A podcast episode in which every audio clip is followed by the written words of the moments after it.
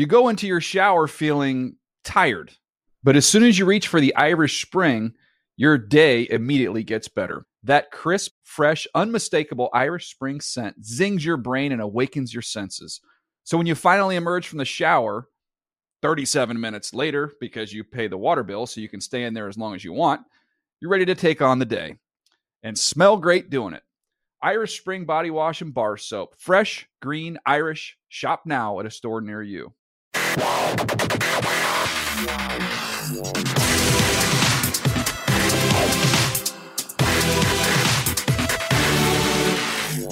What is up? Welcome to another edition of the NFL Fantasy Football Show. It's me, your man, MG Marcus Grant, still masking and socially distancing and partially vaccinated. Although I guess right before I started the show, the CDC released new guidelines, so maybe we don't have to be as masked as often. Means I'll find a new intro coming up soon. We'll figure that one out later. That is a conversation for another time. In the meantime, welcome to another edition of the show. We will wrap up our draft preview. Matt Okada is with us as he has been for the last few weeks. Producer Steve with us as well. So we got plenty to talk about, Matt.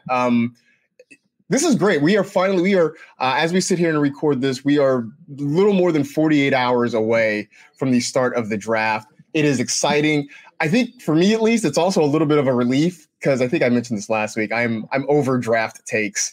I think I'm over them. So I'm looking forward to getting this going. But 48 hours out, how are you feeling? Oh, boy. There's a little bit of the over the draft takes thing here as well, I would say. There's also a little bit of the, well, this is our last chance to hold on to the draft takes that we like that some teams are going to dash. Because we have some hopes for some players that we feel good about, and then they're either going to fall or some team that we don't want to take them is going to take them, and it's going to ruin everything, and we're going to wish we could come back to this time and live in this dreamland that we're in right now. But there'll be some exciting ones, too, so hopefully those will balance out. Yeah, at this moment, like, everybody is right. Right? Like no one has been proven wrong. Like everything you say, you can hold on to and pretend that you know what you're talking about. And then by the time we get to Saturday afternoon and we've seen all the draft picks, then we'll be like, okay, well, we were totally wrong on this or that, or maybe this turned out to be okay. So we will see. But we have been going along position by position. Last week was part one of the wide receivers because it is so deep. So today we're going to do part two. These are guys that maybe in redraft leagues won't have an immediate impact, but certainly for folks in dynasty leagues, this is going to be one to pay attention to. And look, I'm not saying that all these guys won't contribute because you never know. You always see a guy who kind of gets drafted maybe second or third day who just ends up in the right situation and ends up being productive. So these are names that you will definitely want to pay attention to as we go along, and we'll kind of figure that out. But wanted to start because I've noticed in the last day or two a lot more talk about the quarterbacks. The expectation, Matt, is that we're going to have at least the first three picks, maybe even the first four picks potentially be quarterbacks, depending on how things shake out. I mean, there could be as many as maybe six quarterbacks that go off the board in the first round. But what has been interesting to me, and maybe you can help me make sense of this, is Trevor Lawrence is pretty much locked in at one. It seems like Zach Wilson is pretty much solid at two. Three is where it gets interesting. People are maybe mocking the Mac buzz to San Francisco, or the Mac Jones buzz to San Francisco has gotten louder. What I'm trying to figure out, Matt, is what happened to Justin Fields? Like what has gone on with Justin Fields that, now we're talking about him maybe possibly falling out of the top 10. I don't understand it. Like it seems like the variance on him is so wide. I don't get why it is we're talking about Justin Fields maybe dropping. I don't understand. Honestly, I cannot tell you. I do not understand either because so there's been a few quarterbacks in recent years who've brought that extra dynamic rushing ability who don't maybe profile as the super standard pocket passer that people like, that have fallen a little bit. You think, of course, of Lamar Jackson, who won MVP just a couple years after he fell all the way to the end of the first round. But Lamar Jackson does not have the arm that Justin Fields has. Lamar Jackson threw a lot of touchdowns one year, yes, but he is not that as accurate as Justin Fields by a long shot. Justin Fields has all of that dynamic ability, but he's also got an incredible arm, and we've seen tons of leadership ability, tons of big game ability. So any questions there don't really make sense to me. It doesn't. The only explanation I can have, well, there's two. One is a bunch of NFL teams at the top of the draft are very dumb, which is possible. This is possible, right? Or the people reporting on those teams are dumb, but I don't think that's the case. I think it's that either the teams are dumb, or the other option is everyone's smoke screening. Everybody's trying. Maybe it's all Bill Belichick, because we all know he'd like to get his hands on Justin Fields, or at least I believe that. But maybe it's everybody smoke screening. We saw what Kyle Shanahan said this last week. We like 5 quarterbacks of 3 now.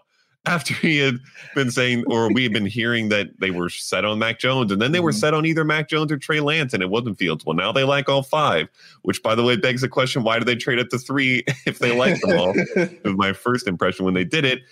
But those are the only explanations I have. Either NFL teams just are not getting it, because to me, everything about this prospect says he's going to be a star, or it's all smokescreen, and maybe even the Jets are smoke screening and they actually want Justin Fields. Maybe it's starting there. That to me feels like more reasonable than Justin Fields falling outside the top 10. The Jets smoke screening, with letting everybody believe it's Zach Wilson, that might be the biggest plot twist of the early part of the first round, if that ends up what's happening. I know that, in my own personal text chains with friends who are 49ers fans, they are praying that this is a smokescreen and that it is going to be Justin Fields. I think some of my friends will even accept Trey Lance. I don't have anyone in my friend group that is excited about Mac Jones coming to San Francisco, which sort of leads to another interesting part of this. Is, whatever the Niners do, whether it's Jones or Fields or Lance or whomever it may be, that sort of leaves Jimmy Garoppolo kind of hanging out in the wind. And the other interesting quote I thought from Kyle Shanahan, it was sort of dark, but people asking about Jimmy Garoppolo's future on the roster. Will he still be the 49ers quarterback, or at least on the 49ers roster once we get to Sunday? And the response was, and I'm sort of paraphrasing here, is that, I can't guarantee that any of us will be alive on Sunday, which was like, wow, Kyle, that's really dark, man. But so this is, I think, another part of sort of this roulette wheel here, right? Is that wherever the Niners go, whatever they decide to do, that is going to have an impact on Jimmy Garoppolo. I would say, from where you sit, do you expect Jimmy Garoppolo to be a 49er by the time the weekend is over? I'm going to say no. It's possible. But I'm going to say that now is probably going to be the best chance to get him traded. And that's what I expect will happen if they go Jones or Fields. If they go Trey Lance, which is kind of a lesser hyped option, I could see them keeping Jimmy G for 1 year just to give Trey Lance a year to learn, because he's probably the least developed of those top end quarterbacks.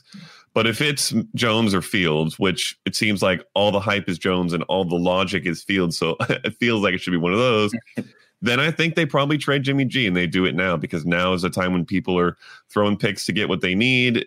Teams that want a quarterback now to win now, they don't really want to get in the draft, but they can trade for one who's been to a Super Bowl.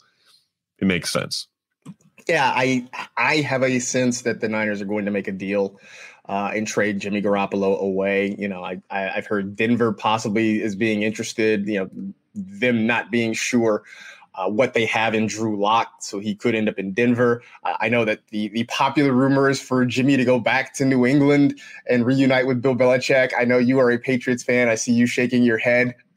So I would kind of be surprised about that too. I think if anything, the Patriots seem more likely to trade up and go after somebody like Fields or something like that than to trade and bring Garoppolo back. I don't quite think that is as realistic, but we'll see. It's going to be interesting. We certainly know there's going to be a lot of intrigue over those 3 days of the draft. So we'll kind of keep an eye on that. And of course, next week we'll come back and we'll sort of kind of talk about all this stuff. The plan right now, and mark this on your calendar, Matt, is we will do a mock draft immediately after the NFL draft. So hopefully get you back. We'll bring on Michael F. Florio. We'll see who else we can recruit to come and do our mock draft with us, because I think that will be really interesting once all these guys sort of have homes and we have a better idea of what their potential could be. to go on and do a mock draft. So that being said, let's go and round out our wide receiver chat because we had a pretty good conversation last week about some of the guys sort of in the top tier, the guys that you could see go off the board in either the first round or maybe the early second round. The rest of these are guys that will kind of be sprinkled over the next couple days of the draft, but who could have varying levels of production, especially depending on where they land. So I wanted to start with a couple of guys that you mentioned last week at the end of the show that you really had your eye on that have caught your attention. Let's start with Rondale Moore, just kind of a guy who is a bit of a dynamo. I mean, I remember when they had their pro day at Purdue and just watching his results sort of light up fantasy Twitter and draft Twitter. There's all the things he did physically in that pro day that really sort of opened up a lot of eyes. But over the last two seasons, played just 7 total games. When you were scouting him, what did you go back and look at? Did you look at those last two seasons? Did you even have to go back further than that to get an idea of Rondale Moore? A little of all the above, honestly. I watched a couple games from each of the last two seasons, and I think that's always important, even if a receiver's big season was 3 years ago, or if there's some off the wall issues that happened, or injuries, anything like that maybe might, or COVID that may have made the last couple seasons questionable in a sense. I still want to watch a couple of those games just to get the context. But then I also went back and watched a few games from his 2018 freshman season when he was insane, almost 1,500 scrimmage yards and 14 touchdowns.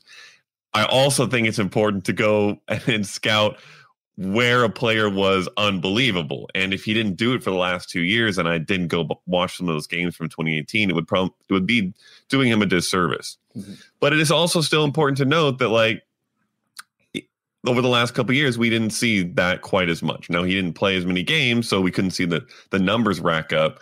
And mostly on tape, I didn't see too much of a difference. So that's always good. Mm. But you do like to be able to see a receiver continue to progress throughout their college career. So it was rough having the smaller sample size with him. So one of the comps I keep hearing about is comparing Rondale Moore to Steve Smith. And I feel like this is sort of the curse of every sort of undersized receiver that displays a lot of toughness. I mean, that's one of the things that people like about Moore, is that he really is a tough guy. He's going to go out there and fight for catches. He's going to go fight for the football, and he's going to make plays. But again, he's not a big guy. I think he's listed somewhere like 5'7", 5'8", something like that. So he's not really tall. Like I said, I feel like it's kind of a fallback to just compare every undersized tough receiver to Steve Smith. Does that work for you, or is there maybe a different sort of comparison or a different game you see from him?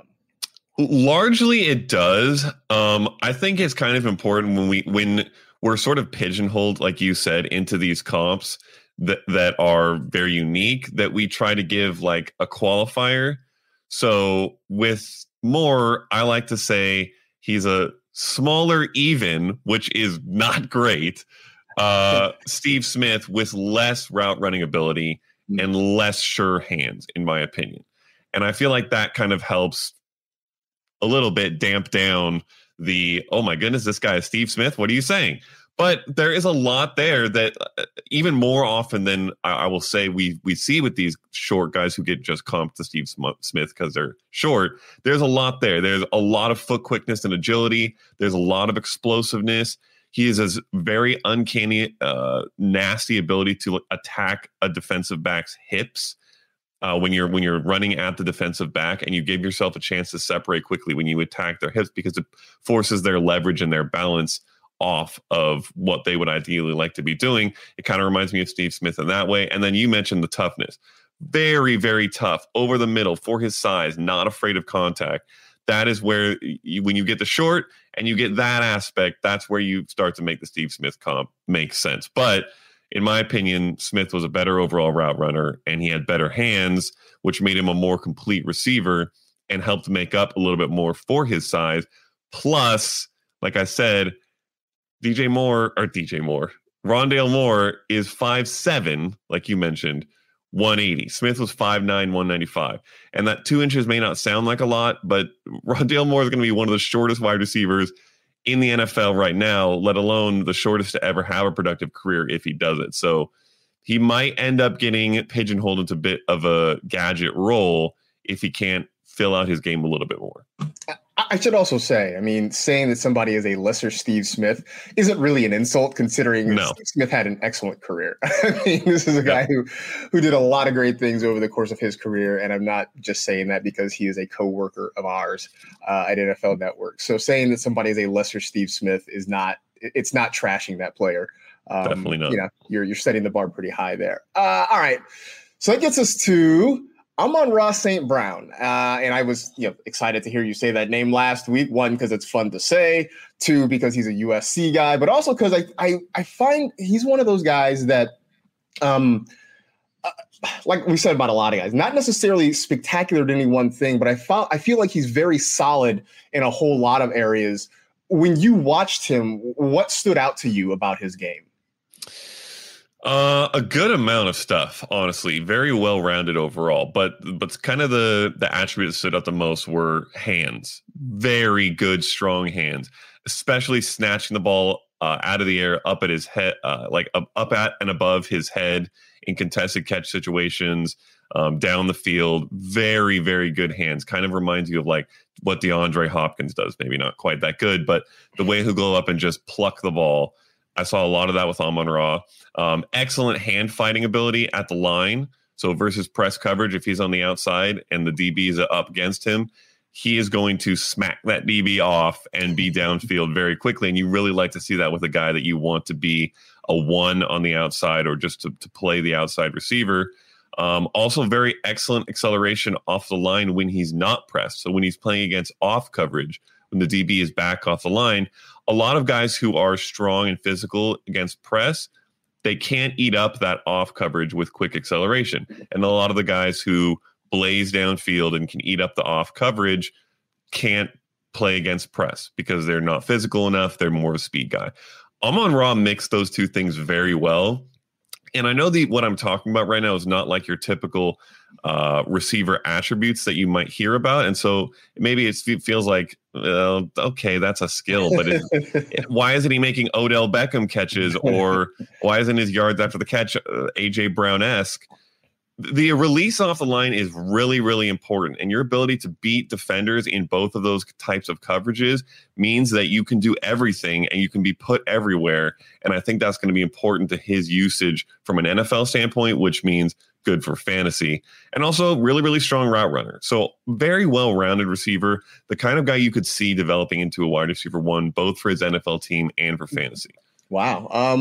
That's interesting too, because I feel like for a lot of people, they sort of cap him at a wide receiver too, which that's not terrible. But I'm very intrigued to hear you say that he has wide receiver one potential. And I feel like, how would you comp him to say Michael Pittman, his old teammate in college? They played together for a year. Another guy who I think sort of is in that mold, right? Where he's a good all around receiver. He's got very good, sure hands. Isn't necessarily a speed burner, but has found ways to be effective off the line. Are there similarities between the two of them? There are, and I actually liked Michael Pittman a lot in a lot of the same exact ways in terms of what they are and what they can be. So Amon-Ra and Michael Pittman I saw as, like you mentioned, I see him as a wide receiver too, but with that potential for wide receiver one upside, especially in the right situation. Michael Pittman went to a great situation. I think he's got a good quarterback.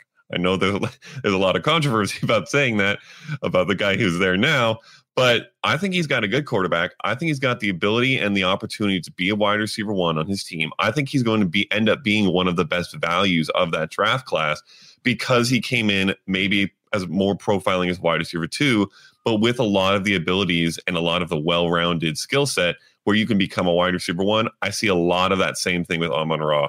So I like him a lot as a value pick, like in the second round of rookie drafts, and maybe even to get him in the later part of a redraft league if he goes to a good spot. A lot of Eagles fans listening to this show heard you talk about the quarterback in India are probably shaking their heads right now. Yep.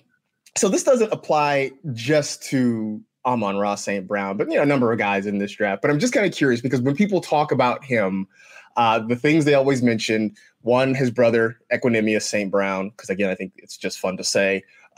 He's got one brother already in the NFL. He's got another brother, Osiris, who is a wide receiver at Stanford. And on top of it, his father was a professional bodybuilder.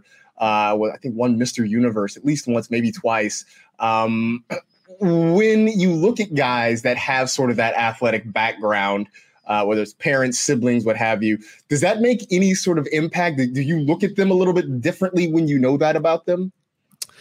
I wouldn't say that I would look at them differently, but it's a piece of context that can be useful. And it really depends on the attributes that you're comparing or that you're highlighting with that family. So if it's like speed and athletic ability, just pure athletic talent, I see that transfer a lot. So if you've got a family full of track stars and you've got a receiver who's fast, it's like, yeah, that kind of makes sense.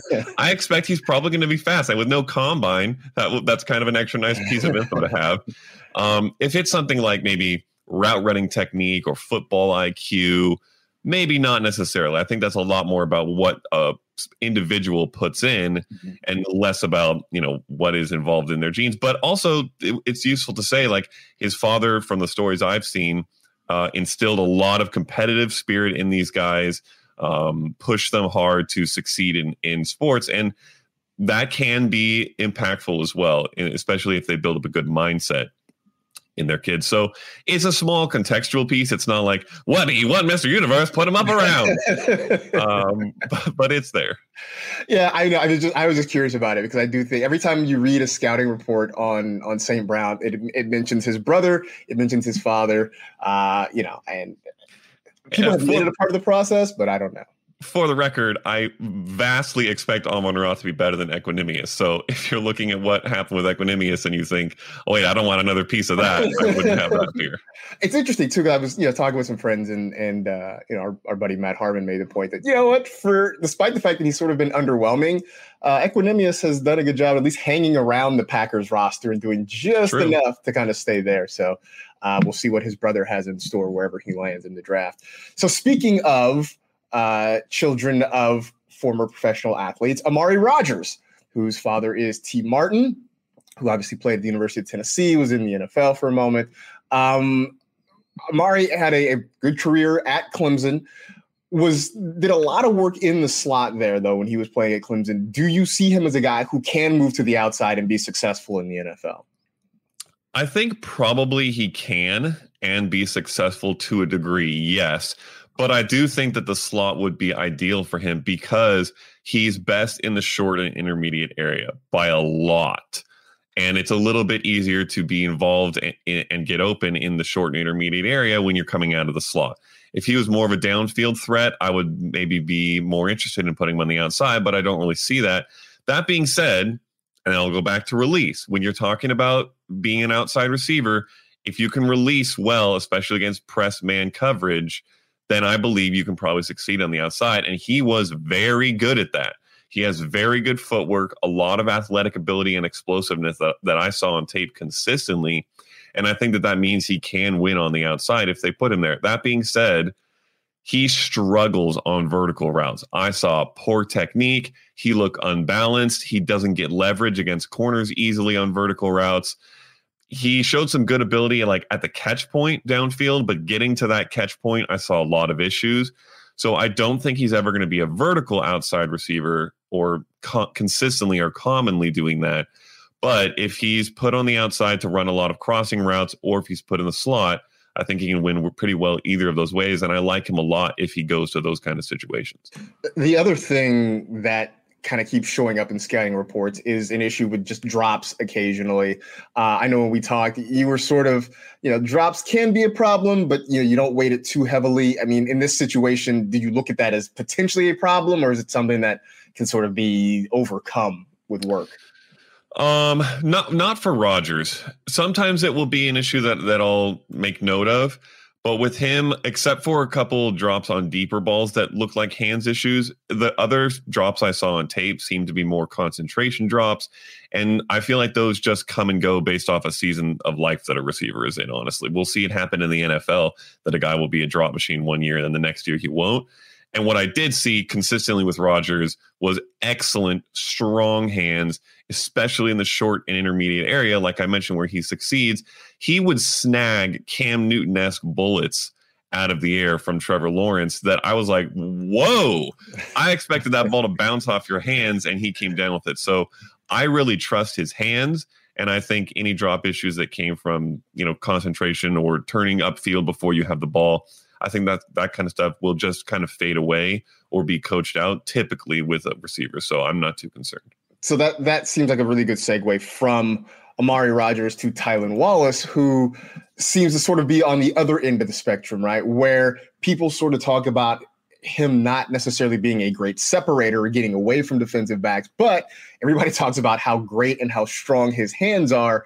You know, I know that, you know, when you talk about this, there is a kind of a cocktail of things it takes to really stand out as a receiver, but knowing that maybe he's not a great separator, do you look at him and say, well, you know what, his strong hands can sort of make up for that, will help him in the contested catch area?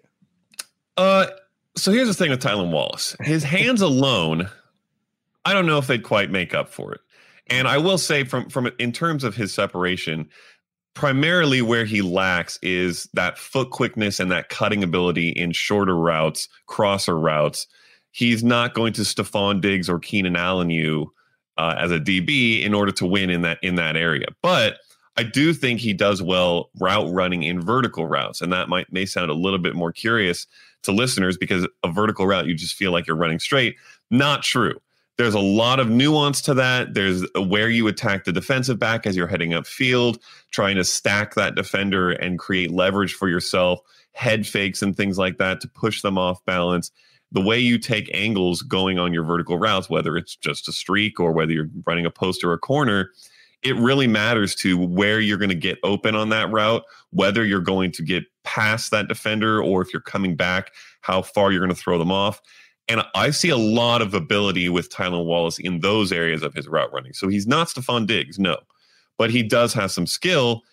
And then back to the original question of whether his hands just make up for that, what he does lack, maybe not quite, but everything else that he does, in my opinion, will make up for that. His, like I just mentioned, his vertical route running technique, his hops. He has the best hops in this class, no question. He will jump over anybody, and he's not even that tall, but he will jump over anyone to make a catch, especially in the end zone. Consistent contested catchability, which makes that red zone threat even greater. The circus catches we just talked about, the Odell Beckham stuff. Well, how come this guy doesn't play like Odell Beckham and make incredible catches and blow my mind? That stuff does apply with Tylan Wallace. He is unbelievable downfield. Watching his tape was some of the most fun I had this entire, and probably actually was the most fun I had watching a receiver this year. He is an incredible receiver at the catch point. And I think a lot of that will make up for what he lacks in the Stephon Diggs-esque route running part of his game. So this is sort of a glass half full, glass half empty sort of question here. When you were watching him, what was more notable to you? You know, what did you make more notes of? The spectacular circus catches that you talked about, or the occasional focus drops? Like everybody sort of has them at some point. It is. I feel like this is more of a, are you an optimist about him? Are you a pessimist about him? Which of those two ends of the spectrum, you know, caught your attention more? Well, to answer your question very simply, I just have to say I'm an optimist about him because I love him. In fact, in my notes, in my scouting notes, which is for every player I have, is all, you know, scout-ease, just nonsensical stuff about leverage and release and all this stuff. My first note about Tylan Wallace is just in all caps, love him. So I'm an optimist about Tylan Wallace. But specifically on this issue, I think both of those things have to be taken to a degree with a grain of salt. And this is the case across, you know, these kinds of attributes with any receiver, because they're outlier events, right? He's not dropping the ball every play. He's certainly not dropping the ball consistently in terms of half the time or even maybe a fifth of the time. Maybe it's every once in a while you see this and you wonder if it's an issue. He's also not making Odell Beckham-esque jumping over a defensive back catches consistently all the time, every play, but he does it often. And so they're outlier events. So which one fits up with what I see from him as a player overall and what I think he was going to be at the NFL level.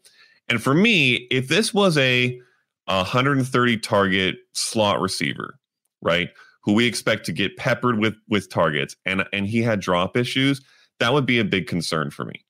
But that's not what I see Tylan Wallace doing. I see him being a 70-catch, 100 to 110 target probably guy who's doing most of his work downfield, winning in the red zone, making contested catches. And where I see the spectacular catchability fit in is with that portion of his game where I see him being used in the NFL. And so while both are important and impactful, both the spectacular catches and the focus drops, I think that the one that plays into and impacts his game more is those spectacular catches, because that's what he's going to be asked to do at the NFL level, whereas the drops won't matter as much to what he will be doing, I think. We'll see if an NFL team wants to do the same, but that's what I see him doing. Real quick, do you have any special phrases or anything that you use in your book of scout-ese that you're willing to share with us? Special phrases. Any Okada-isms maybe that are in that scout book? Okada-isms? I would say no Okada-isms, mainly because, especially with receivers, I had my scouting-ese coached into me. And so everything you see is, except for Tylan Wallace, love him. Oh, okay, you know what? That's not true. There are some times where I'll put some analogies that are definitely Okada-ese. Okay. I'll try to find an example if I can, maybe while you're teeing up a question. Yeah. But I'll compare someone to someone else. Okay, I know one. I'll go find the exact wording while you ask the next question. Okay, yeah, no, it's funny because so my buddy texted me today, and our group chat was like, you know, what are some of the draft terms, scouting terms that you love? And like, you know, I always love stuff like, you know, a guy is a heavy-legged waist bender, or he has sand in his pants, or something like that. Like all these things that like outside of football scouting context sound bizarre and maybe a little bit obscene. But, you know, when you talk to football people about them, they sound semi-normal, and they make sense in our weird world. I don't think I have any heavy-legged knee benders in here, but I will say I found the one I was thinking of. I was talking about Justin Fields, and I'll do this sometimes when I'll compare them to other players. And I said he's willing, as a runner, willing to slide, unlike some people whose names rhyme with Flever. And I'll do that often to sass another player in the draft. In case you're wondering who that is, that's Trevor Lawrence, who does not slide, and it concerns me. I'll sometimes poke fun at other players in my scouting notes. That's funny. Yeah, Steve had a good one, too, saying a guy's a butt slapper, a defensive player who doesn't make tackles but gets close enough to slap a butt, which, again, outside of football, that sounds like something that could get you arrested for assault. But within football circles, it makes sense. It's a thing people talk about. All right, let's talk about Nico Collins, who, you know, depending on, I feel like his evaluation and his ranking sort of fluctuates a lot depending on who you're talking to or who you're reading. He is one of the bigger receivers, though, in this draft. And I think we talked about it last week, that overall, this is sort of an undersized class physically. Like, we don't have a lot of big body guys out there. Nico Collins is one of them. Can he be more, though, than just sort of a big body downfield Devin Funchess type target in the NFL? To a degree, I would say he can, but not a top end reliable fantasy degree. I think that this will be primarily what he gets stuck doing, is this kind of big body downfield. Devin Funchess is actually maybe offensive, but pretty good comp. If you're Nico Collins, you don't want to be compared to Devin Funchess. But you know, the strengths I saw with him are all that kind of things. He has excellent contested catchability. He adjusts the ball well. Adjusts to the ball well in the air. He has very strong hands. He seems to kind of float on those jump ball plays, which is something you like to see. He's a long strider, so he gets downfield kind of surprisingly quick, but he's not necessarily a super speedy yak yards after catch receiver. And he has good ball tracking and good sideline catch awareness, all things that you want to see with a Devin Funchess, or if you want to be kinder, a Mike Evans type of role. But all the stuff you want to see with winning over the middle, winning in the short area, PPR stud kind of guy, the ability to separate versus off coverage, the ability to win over the middle to be tough over the middle, kind of like we talked about with Rondale Moore, and to come down with passes that you might have some fear of making because they're tougher when you're catching across the middle. I did not see that stuff with Nico Collins. So I do think he gets kind of pigeonholed into that contested catch downfield role, the big-bodied role. And I think that's probably best for him to do that, but I do think it limits his fantasy upside. Yeah, I thought immediately about Mike Evans, but I felt like Mike Evans might be a little bit too dynamic, right? Yeah. Devin Funchess is more fair, to be honest. I mean, is it better or worse if I say Kelvin Benjamin? Is that I don't know. That's not good either. I was gonna say I don't know if that's better or worse if I went that direction with it, but yeah, I got the feeling that he's gonna be. You know what I imagine for Nico Collins is that he might end up being that guy who goes somewhere and is sort of that red zone target. Or that end zone target that is productive enough that you sort of have to pay attention to him, but not productive enough that you feel confident, drafting him or having him in your lineup. That in the end, he ends up sort of being that guy that, more often than not, he just sort of takes opportunities away from your guy that's probably on the same team that you want to score touchdowns. So, I'm interested to see kind of how that goes. That gets us to, I put these guys back to back, a pair of guys from North Carolina. And several weeks ago when we talked about running backs, we talked about their two guys in Javonte Williams and Michael Carter. Well, they got a pair of wide receivers that, are likely to get drafted over the next few days. The first one is Dyami Brown, who had back-to-back 1,000-yard seasons the last couple of years, really sort of a big play guy. And the one thing a lot of people have said about him is just sort of his inconsistency kind of from week to week. Is he destined to kind of be a best ball guy? I know it's always like a cop-out when we say that about a player, like, oh, he's a good best ball guy. But I feel like when I read him, the little bit I watched about him, everything about him screamed as though he's going to be a best ball darling one of these days. Yeah, I lean into that, I would say, pretty heavily. My comp for him was another Brown, John Brown. And to be fair, like when John Brown's gotten maybe 1 or 2 years, gotten a heavy target load, he's been a little bit more than a best ball darling. I think he's kind of squeaked into that wide receiver 2-3 flexish. That's hard to say. Sort of role. That could be the upper end for Dyami Brown, but I think most likely, yes, he will be more of a best ball darling, more of a deep ball speed guy, because that's just how he wins. He's got a ton of burst and speed, elite ball tracking ability downfield, which is why he's so good on those deep balls.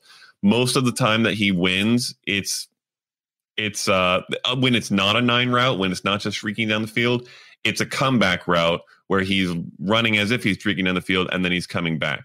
All the other stuff that you like to see in the route tree from receiver, the crossing routes, the digs, the ins, the outs. I didn't really see much of that. I didn't really see him win much in those routes for Dyami Brown. And he plays small, which he is smallish, but he plays smaller, I think, than he even is. And he doesn't have the surest hands either. So a lot of those skills that I just said he doesn't have are what we want to see with PPR studs, with guys who are, getting into the upper wide receiver 2 tier, who win with route running and hands and having a full route tree. I did not see a lot of that with Dyami Brown. So I think he could be very good at the best ball darling John Brown role. And John Brown, you want to draft in your redraft leagues. So, he's still valuable, even if he's a best ball darling. That could be what we see with Dyami Brown, too. But I don't think he's a guy who's ever going to be a high-end wide receiver too necessarily. So then his teammate Daz Newsome, didn't necessarily have the same kind of numbers last year. 2 years ago when he was a junior, did have a 1,000-yard season, 10 receiving touchdowns that year. And Dyami and Daz sounds like, actually kind of a cool band name, to be honest. But watching him, I know that he did a lot of work sort of as a punt and kick returner when he was there, and that was a lot of his value to that team. But also sort of watching him, and maybe this applies to Brown as well, how much do you think these guys were sort of stifled by the fact that the Tar Heels had a really good running game? I mean, you could turn around and hand the ball to Williams or Carter, and your offense would flow pretty well from there. Do you feel like that had an impact on these guys in terms of their targets, their production, just knowing that they had to share a lot of time with two good running backs there? I do, but not on these guys, plural. And here's why. Dyami Brown's skill set and the way that he wins, I think, is actually improved and highlighted by a good run game. When you're a downfield receiver and the defense is forced to come up because of the run game you have, that's going to help you usually. And so that's why we see a lot of NFL teams that have good run games also have great play action games and deep threats. It kind of works hand in hand to a degree.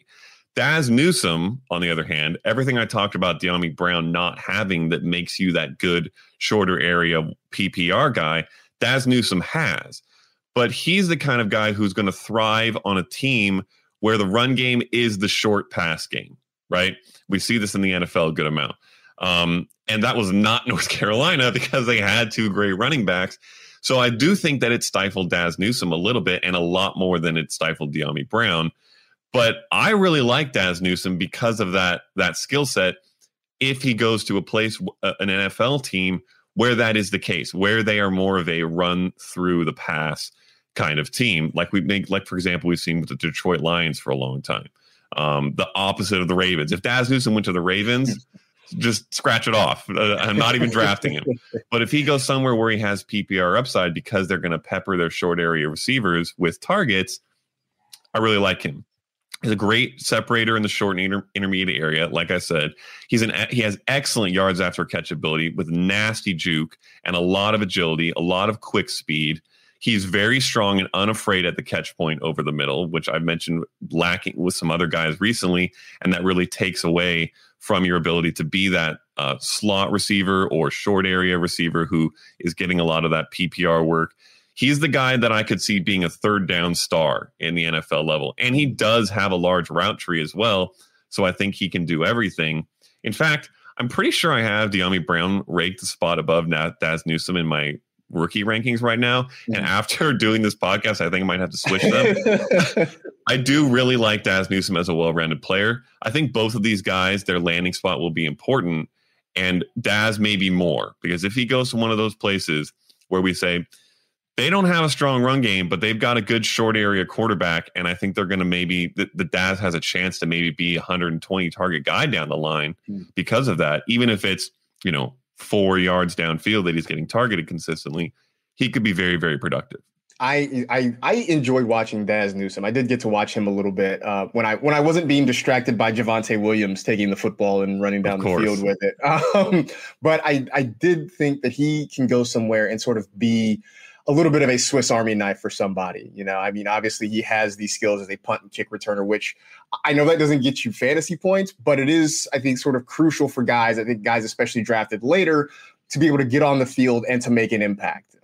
You see it all the time. You watch Hard Knocks and you hear about, the more you can do, the more things you can do. If you can play special teams, teams will find a spot for you and they will find a way to get you on the field. So I think that could potentially help. But again, all the things you mentioned, his ability in these short areas to be successful and to win there could really make him kind of an interesting prospect somewhere down the line. And it was nice to hear you say you kind of talked yourself through a rankings change. So it happens, people. Everybody changes their mind. Oh, yeah. It'll probably happen again before the draft in 2 days, and then it'll happen a ton after that. It'll happen a lot after that. Exactly. Yep. All right. So last name that I got here is Seth Williams from Auburn, and another sort of bigger bodied receiver, about 6'3", looks like 210, 211, somewhere around there. Never had any huge seasons when he was at Auburn. I think some of that might have had to do with just the pieces sort of around him there. For you, when you watched him, what things did you take away from his game? Primarily that he can be a red zone star. That is where he'll win, certainly. And hopefully it's a little bit more than the Nico Collins version that we just talked about, where that's pretty much all he can do. And I do have him ranked slightly higher than Nico Collins right now. But the elite hands to pluck the ball away from his body on contested catches, on jump balls, contorting his body to make those catches downfield, coming down with big plays, especially in the end zone. That was Seth Williams to me. That's what I saw on tape. Very good high pointing ability, which is the ability to time your jump to get the ball at the second that it gets to your location, where if you can do that better than the DB, you're usually going to come down with the ball. That's how DeAndre Hopkins made that famous Hail Murray catch this last season. He high pointed that ball better than the four defenders that were around him, and that's how he came down with it. Seth Williams also has a very large catch radius, And he's big, like you mentioned, 6'3", 211. I mean, I should say he's big for this class, because 6'3", 211, right, it's decent, but it's not necessarily big. But for this class, that's huge, because this is a very small class. So a team, if an NFL team is looking for a red zone threat, kind of more of a downfield guy, I think Seth Williams could definitely fit that mold. Is he going to be a wide receiver 1 or even a wide receiver 2 for fantasy? Probably not. But could he be a 7 or 8 touchdown guy some years with 800 yards? Maybe. So I think he's decent. Any other names? Because we've gone through, you know, a ton of names. I think we had, you know, 8 names last week. We got another 8 names here this week. Anybody else out there, though, for those Dynasty folks or the Devy folks or anybody just looking to get an edge that you are sort of tracking, maybe kind of, you know, guys who might be third day guys who are worth knowing? Yeah, I've got a few for you, actually. I'll just hit on them real quick and kind of what they are or what you can look for with them. Sage Surratt out of Wake Forest. He's kind of Dez Bryant-ish. That's what I consistently found myself thinking watching him on tape. He's 6'3", 215, so another one of these big guys, or bigger guys. Maybe the guy that teams will go for if they need that big boy red zone threat on day 3 or 4, like we just mentioned, even with Seth Williams. He's another guy that could fit that role, and I actually have him ranked higher than Seth Williams. So, in fact, I think of these 3 guys we've talked about, Nico Collins, Seth Williams, and Sage Surratt, I have Surratt the highest. Yeah, that's true. So he's my favorite of these specifically red zone-y, big body guys that aren't in my top like 12 rookie wide receivers. And then Tamorian Terry out of Florida State, really good size speed combo, 6'4", 210. So apparently all the big guys aren't good anymore because they're all falling down here. But he has, rather than just being that red zone threat, the jump ball guy, he has a lot of explosiveness and speed that I think could make him a little bit more than some of those guys we just talked about. In fact, his physicality kind of, I saw him struggling in contested catch jump ball situations that might make him less desirable as a red zone threat. So he's a bigger guy that if you want a size speed combo, maybe you're looking at Tamorian Terry as an NFL team. For fantasy, you just want to know if he can score points. I think he can. I like him a decent bit. And then the last one I'll throw out is Shi Smith out of South Carolina. And he's kind of in the same range as these last few guys we've talked about for me in my rankings, but very different from the guys we just talked about. He is a route runner, excellent route runner, extremely quick, snappy in his routes, more of that Stefon Diggs, Keenan Allen type of receiver, and has superb hands. So I think he could be a great short area receiver, that third down kind of role again, maybe a slot guy. Look to see where he goes and if he goes to an NFL team that needs a slot receiver, I think he can actually contribute pretty early and pretty well. Very different from some of the guys we've just named, but very useful for the NFL as well. So those are kind of the last few I would name. There's a couple others, but we're getting into dark territory at that point. I was wondering if you were going to mention Wap Fillier just because his name is fun. Again, another fun name to say. Yep. You know, I don't know necessarily what his prospects are going to be, but, you know, a guy who got his nickname because he loved Burger King Whoppers. It's at least a fun story to tell, if nothing else. All right. That was hefty. Like I feel like we did work in a month. I appreciate all your help, all your insight on this. It was a lot of fun. For the next few days, for draft days, Thursday, Friday, Saturday, any big plans, any content that you might want to share with folks that you'll be putting out? Yeah, actually, if you want the most instant possible fantasy reactions to draft picks, I would recommend following me on Twitter at Matt Okada. I am going to be doing roughly a 90-second video reaction to every fantasy relevant pick as soon as it happens during the draft. So the second Trevor Lawrence goes, I will be recording and uploading a 90-second video on what does it mean he's going to the Jaguars? What does that mean for his fantasy upside? A brief rundown of who he is as a prospect. Should be 60 to 90 seconds on all these guys. And I think I'm going to go all the way through day 3. No, day 2. We'll see. But round 3 for sure.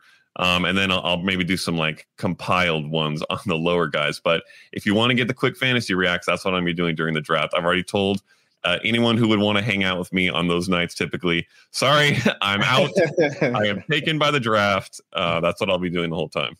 Well, you guys should be following Matt anyway, at Matt Okada on Twitter. If you aren't already, go on and do that. I would say for you, I mean, you might as well just record your Trevor Lawrence one now if you haven't already. True. Just record it now so that the moment they announce his name, you can just blast that one out there and get it ready to go. So you don't have to scramble and do anything in the moment. That one, your homework, I feel like, is done for you already. Yes, probably will.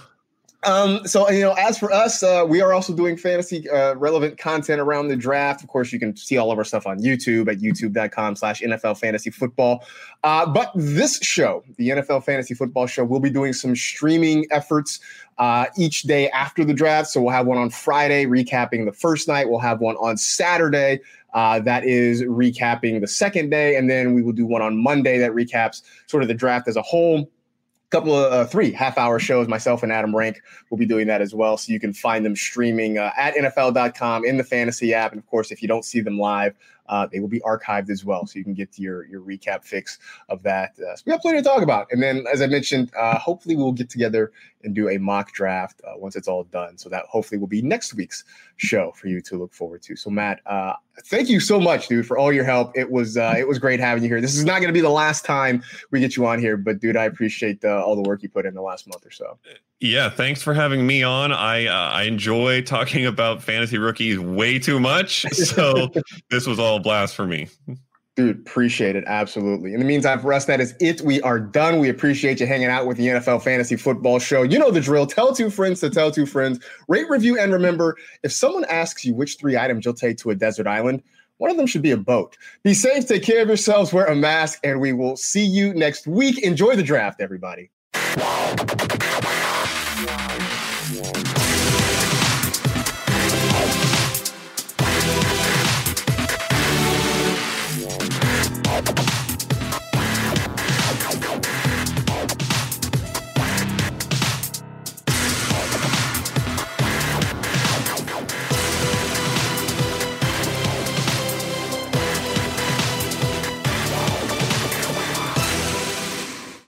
You go into your shower feeling tired, but as soon as you reach for the Irish Spring, your day immediately gets better. That crisp, fresh, unmistakable Irish Spring scent zings your brain and awakens your senses.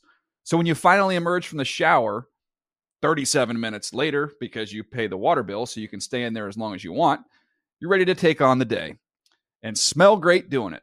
Irish Spring Body Wash and Bar Soap. Fresh, green, Irish. Shop now at a store near you.